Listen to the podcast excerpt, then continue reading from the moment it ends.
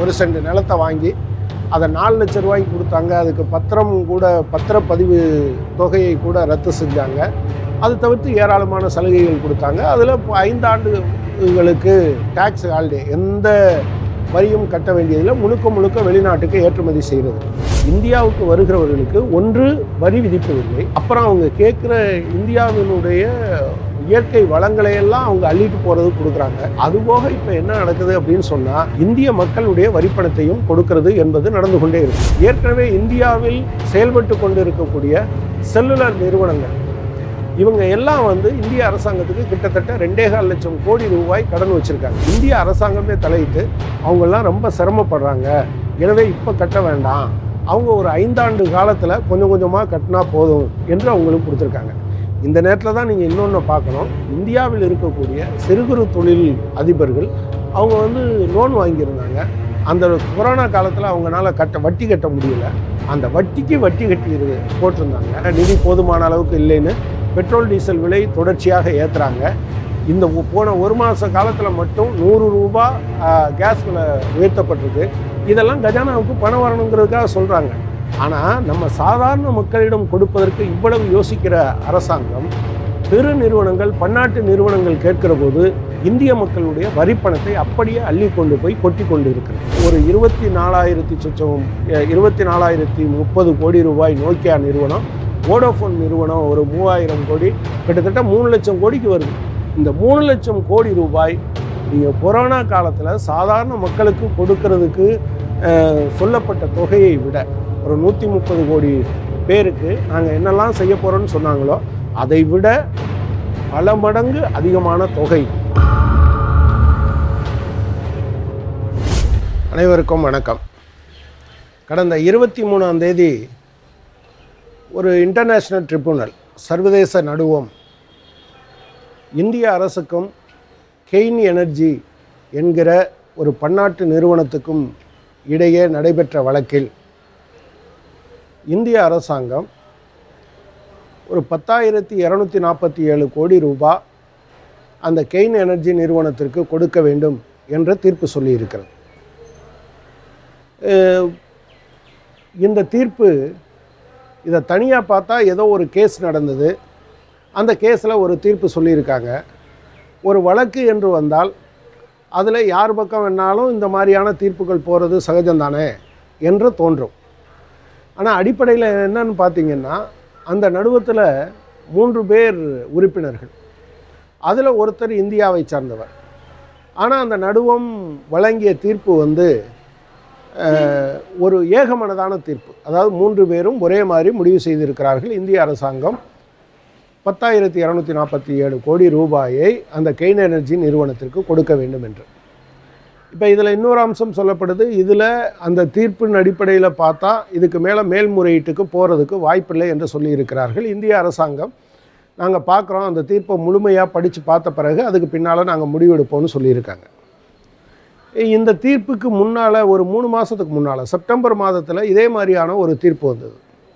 அது ஓடோஃபோன் நிறுவனத்து நிறுவனம் இந்திய அரசாங்கத்துக்கு ஒரு மூவாயிரம் கோடி ரூபாய் வரி கட்ட வேண்டும்.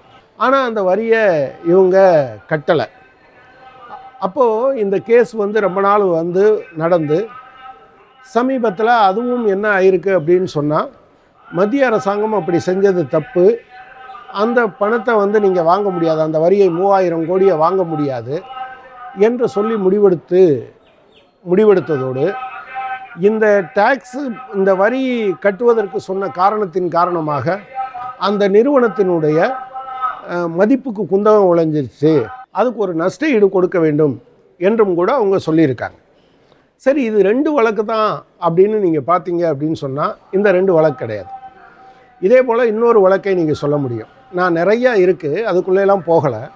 தமிழ்நாடு அரசு சம்பந்தப்பட்ட ரெண்டு வழக்கு ஒன்று தமிழகத்தில் இயங்கி வந்து இப்போது மூடப்பட்டு இருக்கக்கூடிய நோக்கிய ஆலை. அந்த ஆலை வரும்போது என்னென்னலாம் அது கொடுத்தாங்க அப்படிங்கிறது வேற விஷயம். எட்டு லட்ச ரூபாய்க்கு ஒரு சென்ட் நிலத்தை வாங்கி அதை நாலு லட்ச ரூபாய்க்கு கொடுத்தாங்க. அதுக்கு பத்திரம் கூட பத்திரப்பதிவு தொகையை கூட ரத்து செஞ்சாங்க. அது தவிர்த்து ஏராளமான சலுகைகள் கொடுத்தாங்க. அதில் இப்போ ஐந்தாண்டுகளுக்கு டேக்ஸ் ஹாலிடே எந்த வரியும் கட்ட வேண்டியதில் முழுக்க முழுக்க வெளிநாட்டுக்கு ஏற்றுமதி செய்கிறதுன்னு ஆனால் இந்தியாவுக்குள்ளேயே அந்த வித்த நோக்கியா ஃபோனுக்கு அவங்க வந்து வரி விலக்கை பெற்றார்கள். எனவே இது சரியில்லை என்று தமிழக அரசு தமிழ்நாடு உயர்நீதிமன்றத்தில் ஒரு சென்னை உயர்நீதிமன்றத்தில் வழக்குக்கு போனாங்க. அதில் என்ன சொல்லியிருந்தாங்கன்னா ரெண்டாயிரத்தி நானூற்றி முப்பது கோடி ரூபாய் அளவிற்கு இந்த நோக்கியா நிறுவனம் வரி ஏய்ப்பு செய்திருக்கிறது அதை கொடுக்க வேணும்னு சொன்னாங்க. அதே போல் மத்திய அரசாங்கம் அதே நோக்கியா நிறுவனம் இருபத்தி ஓராயிரம் கோடி ரூபாய்க்கு வரி ஏய்ப்பு செய்திருக்கிறது மத்திய அரசாங்கத்துக்கு. எனவே அதை கட்ட வேண்டும் என்று டெல்லி உயர்நீதிமன்றத்தில் ஒரு வழக்கு நடந்தது. இந்த வழக்கின் காரணமாகத்தான் நோக்கியா நிறுவனத்தை உலகம் முழுவதும் மைக்ரோசாஃப்ட் வாங்கினாங்க. ஆனால் அதே சமயத்தில் இதை மட்டும் விற்காமல் விற்று வச்சுருந்தாங்க. ஏன்னா இந்த பிரச்சனை இருக்கிறது என்று சொல்லி. அந்த நிறுவனம் மூடிட்டான். ஆனால் இன்றைக்கு வரைக்கும் அந்த வழக்குகள் என்ன ஆயிற்று என்று தெரியல. இடையில ஒரு செய்தியை தேடி பார்த்தா அது ஒரு நூற்றம்பது கோடி ரூபா கொடுத்து செட்டில் பண்ணிட்டதாக அந்த வழக்கு சொல்லப்படுது. அப்போ இதில் மட்டும் பார்த்தீங்கன்னா ஒரு இருபத்தோராயிரம் கோடி அப்புறம் ரெண்டாயிரத்தி நானூற்றி முப்பது கோடி. கிட்டத்தட்ட இருபத்தி மூவாயிரத்தி சொச்சம் கோடி ரூபாய். அதே போல் இன்னொரு வழக்கு நீங்கள் பார்த்தீங்கன்னா தமிழ்நாடு அரசாங்கம் சம்மந்தப்பட்டது தான் ரெனால்ட் நிசான் என்கிற ஒரு பன்னாட்டு நிறுவனம் சென்னையை ஒட்டி அவங்களுடைய தொழிற்சாலை வச்சுருக்காங்க.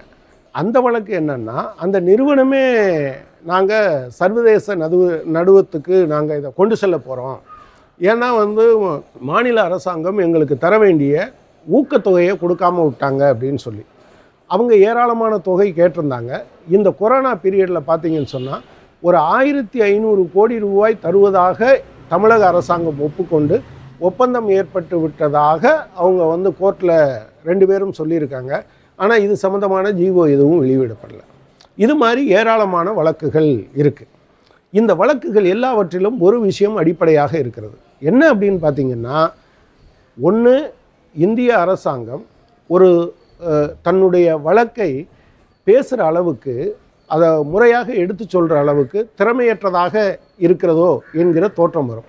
ஆனால் இந்தியாவில் இருக்கக்கூடிய அதிகாரிகளோ அல்லது சட்ட வல்லுநர்களோ யாருக்கும் குறைந்தவர்கள் அல்ல. அப்போ ஏன் இந்த வழக்குகள் எல்லாமே இந்தியாவுக்கு தோல்வியாக முடியுது அப்படின்னு நீங்கள் பார்த்தீங்கன்னா இந்த வழக்குகள் எல்லாத்துலேயும் அடிநாதமாக இருக்கிறது என்னென்னா இந்த நிறுவனங்கள் இங்கே வரும்போது போட்ட ஒப்பந்தத்தை தாண்டி இரு நாட்டு ஒப்பந்தங்கள் நிறைய நடந்திருக்கு.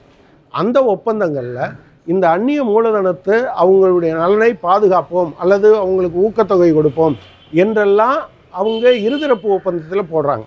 அப்போ குறிப்பாக போடுகிற ஒப்பந்தத்தில் அது இல்லை என்று தமிழ்நாடு அரசாங்கமோ மத்திய அரசாங்கமோ சொன்னால் கூட அதை அவங்க ஏற்றுக்கிறது இல்லை எனவே இந்த காரணத்தினால்தான் நாம் தோற்று போகிறோம் இந்த நிறுவனங்கள் தோற்று போனால் அது என்ன மாதிரியான விளைவுகளை ஏற்படுத்தும் என்று இவங்க பயப்படுறாங்க. அதாவது அந்நிய முதலீட்டாளர்களுடைய உணர்வு புண்பட்டு விடும் என்று சொல்கிறாங்க நான் ஏற்கனவே ஓடோஃபோன் வந்து மூவாயிரம் கோடி ரூபாய் அவங்க வரி கட்ட வேண்டியது இருந்தது. அதில் இந்த மாதிரி நடந்துக்கிட்டாங்க. கோர்ட்டுக்கு போச்சு தோற்று போச்சு அப்படின்னு நான் சொன்னேன். ஆனால் இந்த கோர்ட்டுக்கெல்லாம் போகிறதுக்கு முன்னாலேயே அவர்களுக்கு வரி போட்டது தவறு என்று அப்போது அந்த நிறுவனத்துக்கு சட்டப்படியான சட்ட ஆலோசகராகவும் அதே போல் இந்த ஆடிட்டராகவும் இருந்த அருண்ஜேட்லி அவர் பின்னால் இந்தியாவினுடைய நிதியமைச்சராகவும் மாறினார். அவர் என்ன சொன்னார்னா டாக்ஸ் டெரரிசம் அதாவது வரி பயங்கரவாதம் என்கிற வார்த்தையை யூபிஏ அரசாங்கம் இருந்தபோது பயன்படுத்தினார். அதுக்கு காரணமே என்னன்னு சொன்னால் இந்த ஓடோஃபோனுக்கு இவங்க வந்து வரி இவ்வளவு விதிச்சிருக்காங்க. இது சரியில்லை என்று. ஆனால் அவர் ஆட்சி பொறுப்புக்கு வந்த பிறகு நான் விலகிட்டேன். இந்த இது சம்பந்தமான முடிவுகளை நான் எடுக்க மாட்டேன். நிர்மலா சீதாராமன் தான் எடுப்பாங்க. அப்போது இணையமைச்சராக இருந்தார். அவர் தான் எடுப்பாருன்னு சொன்னாங்க. ஆனால் சர்வதேச அந்த நடுவத்திற்கு போவதில்லை என்று இவங்க முடிவெடுத்த போது அருண்ஜேட்லி ஒரு கடிதத்தை ம- பிரதமருடைய முதன்மை செயலாளர் நிருபேந்திர மிஸ்ராவுக்கு அனுப்புகிறாரு அதில் என்ன சொல்கிறாருன்னா நான் சொல்கிற ஒரு வக்கீலை வைங்கன்னு இவர் எழுதியிருக்காரு. அதுவே வந்து கான்ஃப்ளிக்ட் ஆஃப் இன்ட்ரெஸ்ட் என்கிற முறையில் வந்தது. இந்த இந்த விஷயங்கள் எல்லாத்தையுமே பார்த்திங்கன்னா இந்தியாவுக்கு வருகிறவர்களுக்கு ஒன்று வரி விதிப்பதில்லை. அப்புறம் அவங்க கேட்குற இந்தியாவினுடைய இயற்கை வளங்களை எல்லாம் அவங்க அள்ளிட்டு போகிறது கொடுக்குறாங்க. அதுபோக இப்போ என்ன நடக்குது அப்படின்னு சொன்னால் இந்திய மக்களுடைய வரிப்பணத்தையும் கொடுக்கறது என்பது நடந்து கொண்டே இருக்குது இப்போ இந்த காண்டக்ஸில் நீங்கள் இன்னொரு விஷயத்தை பார்த்தீங்கன்னா ஏற்கனவே இந்தியாவில் செயல்பட்டு கொண்டு இருக்கக்கூடிய செல்லுலர் நிறுவனங்கள் இவங்க எல்லாம் வந்து இந்திய அரசாங்கத்துக்கு கிட்டத்தட்ட ரெண்டே கால் லட்சம் கோடி ரூபாய் கடன் வச்சுருக்காங்க. கோர்ட்டுக்கு கோர்ட்டுக்கு போய்க்கிட்டே இருந்தாங்க. ஒரு கட்டத்தில் சுப்ரீம் கோர்ட்டு மூணு மாதத்திற்குள் இதை கட்டணும். இல்லைன்னா சப்தி பண்ண வேண்டியது வரும் என்று அவங்க சொன்னாங்க. ஆனால் என்ன நடந்தது ஃபைனலாக அப்படின்னு சொன்னால் இந்திய அரசாங்கமே தலையிட்டு அவங்கெல்லாம் ரொம்ப சிரமப்படுறாங்க. எனவே இப்போ கட்ட வேண்டாம். அவங்க ஒரு ஐந்தாண்டு காலத்தில் கொஞ்சம் கொஞ்சமாக கட்டினா போதும் என்று அவங்களுக்கு கொடுத்துருக்காங்க. இந்த நேரத்தில் தான் நீங்கள் இன்னொன்று பார்க்கணும். இந்தியாவில் இருக்கக்கூடிய சிறு குறு தொழில் அதிபர்கள் அவங்க வந்து லோன் வாங்கியிருந்தாங்க. அந்த கொரோனா காலத்தில் அவங்களால கட்ட வட்டி கட்ட முடியல. அந்த வட்டிக்கு வட்டி கட்டிடுது போட்டிருந்தாங்க. அதை எதிர்த்து சுப்ரீம் கோர்ட்டு போட்டு சுப்ரீம் கோர்ட்டு தான் அதை வந்து நீங்கள் தள்ளுபடி பண்ணுங்கள் அதை வாங்காதீங்க என்று சொல்ல வேண்டிய நிலைமை ஏற்பட்டது. அப்போ பார்த்தீங்கன்னா இந்தியாவில் இருக்கக்கூடிய பெருமுதலாளிகளுக்கு ஒரு விதமாகவும் அந்நிய முதலாளிகளுக்கு அதைவிட அதிகமாகவும் இந்தியாவில் இருக்கக்கூடிய சிறு குறு முதலாளிகளுக்கு பாதகமாகவும் தான் இந்த அரசாங்கம் நடந்து கொண்டு இருக்கிறது இந்த பின்னணியில் தான் இப்போ சமீபத்தில் டிசம்பர் பன்னிரெண்டாம் தேதி நடந்த ஒரு விஷயத்தை சொல்லணும்.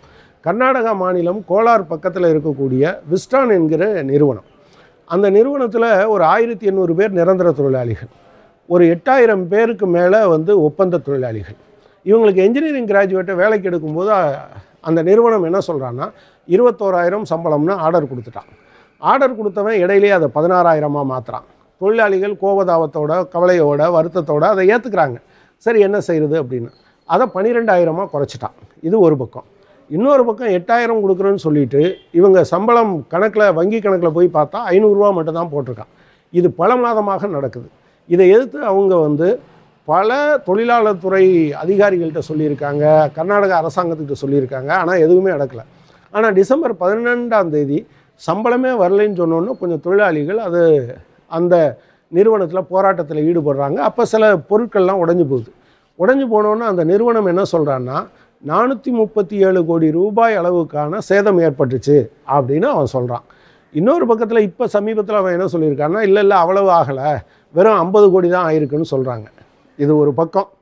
இதுக்கிடையில் இவங்க ஆப்பிள் நிறுவனத்துக்கும் வேறு சில நிறுவனங்களுக்கும் தான் அதை விற்றுக்கிட்டு இருக்காங்க. அப்போ ஆப்பிள் நிறுவனம் என்ன சொல்லிருச்சு அப்படின்னா வெஸ்ட்ரான் வந்து நீங்கள் வந்து முறையாக தொழிலாளர் நலன்களை எல்லாம் நீ கவனிக்கலை. எனவே உன்னோட வர்த்தகம் வைக்க முடியாது அப்படின்னு அவங்க சொல்லிட்டாங்க. இதுக்கிடையில் இந்த வன்முறை ஏற்பட்டுச்சுன்னு சொல்லி நூற்றி அறுபது பேரை அந்த அரசாங்கம் கைது செஞ்சுருக்கு. யார்? பி பிஎஸ் எடியூரப்பா அரசாங்கம். இவங்க தான் மாதக்கணக்காக தொழிலாளிகள் போராடி கொண்டு இருக்க போது சம்பளம் வரல உழைச்ச காசை கொடுக்க மாட்டேன்றான்னு சொல்லும்போது அவங்க அதை பற்றி கேட்கல ஆனால் அதே சமயத்தில் மத்திய அரசாங்கமும் என்ன சொல்லுதுன்னா இது உடனடியாக குற்றவாளிகளை கண்டுபிடிங்க தண்டனை கொடுங்க.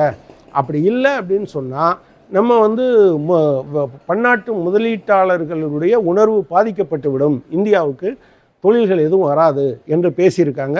இவங்களும் நாங்கள் சீக்கிரமாக கண்டுபிடிச்சு அதெல்லாம் சரி பண்ண போகிறோன்னு சொல்லியிருக்காங்க. இந்த ஒட்டுமொத்த கேஸ்லையும் பாருங்களேன் தொழிலாளி போராடினாலும் சரி வழக்குக்கு போராடினாலும் போனாலும் சரி நம்ம அதாவது அர நம்முடைய அரசாங்கங்கள் வழக்குக்கு போனாலும் அல்லது எதிர்த்தரப்பு வழக்குக்கு போனாலும் எல்லாமுமே அவங்களுக்கு சாதகமாக நடக்குது. அப்போ இதனுடைய பொருள் என்னென்னா நீங்கள் இந்தியாவில் இருக்கக்கூடிய சாதாரண மக்களுடைய நலன் என்ன பாதிக்கப்பட்டாலும் சரி அதை பற்றி கவலைப்படுறதில்ல. இப்போ நீங்கள் வந்து நிதி தேவை சரியாக இல்லைன்னு சொல்லிட்டு தான் அவங்க என்ன சொல்கிறாங்க நிதி போதுமான அளவுக்கு இல்லைன்னு பெட்ரோல் டீசல் விலை தொடர்ச்சியாக ஏற்றுறாங்க இந்த போன ஒரு மாத காலத்தில் மட்டும் நூறு ரூபா கேஸ் விலை உயர்த்தப்பட்டிருக்கு. இதெல்லாம் கஜானாவுக்கு பணம் வரணுங்கிறதுக்காக சொல்கிறாங்க ஆனால் நம்ம சாதாரண மக்களிடம் கொடுப்பதற்கு இவ்வளவு யோசிக்கிற அரசாங்கம் பெரு நிறுவனங்கள் பன்னாட்டு நிறுவனங்கள் கேட்கிற போது இந்திய மக்களுடைய வரிப்பணத்தை அப்படியே அள்ளி கொண்டு போய் கொட்டி கொண்டு இருக்கிறது. எனவே இந்த அரசாங்கம் என்பது இதனுடைய வர்க்கத்தன்மை என்பது பெருமுதலாளிகளுக்கும் அந்நிய மூலதனத்துக்கும் ஆதரவாக இருக்கிறது என்பதுதான் இதில் இருக்கிறது. எனவே இதில் ஓட்ட உடசல் செஞ்சு சீர்திருத்தம் செஞ்செல்லாம் இதை ஒன்றும் மாற்ற முடியாது. ஒட்டுமொத்தமாக இந்தியாவினுடைய உரிமைகளை பாதுகாப்பது என்பது பன்னாட்டு நிறுவனங்கள் நடத்துகிற இந்த வேட்டைகளுக்கு எதிராகவும் இந்திய அரசாங்கம் அவர்களுடைய அடியாளாக செயல்படுவதற்கு எதிராகவும் நாம் போராட வேண்டிய அவசியம் இருக்கிறது. இதை பத்திரிகைகள் கூட சொல்ல மாட்டேன்றாங்க. எந்த பத்திரிகையும் இதில் தொடர்ச்சியாக இப்படி நடக்குதே ஏன் இப்படி செய்கிறாங்க என்று சொல்வதற்கு முன்வரவில்லை எனவே சமூக ஊடகங்களும் பொதுமக்களும் இதற்கு எதிராக தங்களுடைய குரலை எழுப்ப வேண்டும். ஏனென்றால் இது எங்கேயோ நடந்த ஒரு ஒப்பந்தம்னு நினைக்காதீங்க. நம்ம வரிப்பணத்திலேருந்து அவங்களுக்கு கொண்டு போயிருக்காங்க.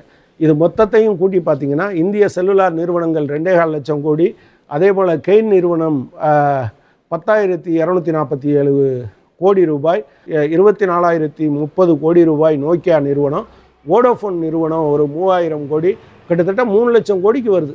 இந்த மூணு லட்சம் கோடி ரூபாய் நீங்கள் கொரோனா காலத்தில் சாதாரண மக்களுக்கு கொடுக்கறதுக்கு சொல்லப்பட்ட தொகையை விட ஒரு நூற்றி முப்பது கோடி பேருக்கு நாங்கள் என்னெல்லாம் செய்ய போகிறோன்னு சொன்னாங்களோ அதை விட பல மடங்கு அதிகமான தொகை என்பதை கவனத்தில் கொண்டால் நாம் உறிஞ்சப்படுகிறோம் நாம் சுரண்டப்படுகிறோம் நம்முடைய நம்மிடம் சுரண்டியதையெல்லாம் அந்நிய இந்திய பெருநிறுவனங்களுக்கு மோடி அரசாங்கம் கொட்டி அளக்கிறது அவர்களுடைய அடியாளாக சேவகர்களாக வேலை பார்க்கிறது என்பதுதான் இதில் தெரிகிற விஷயம்.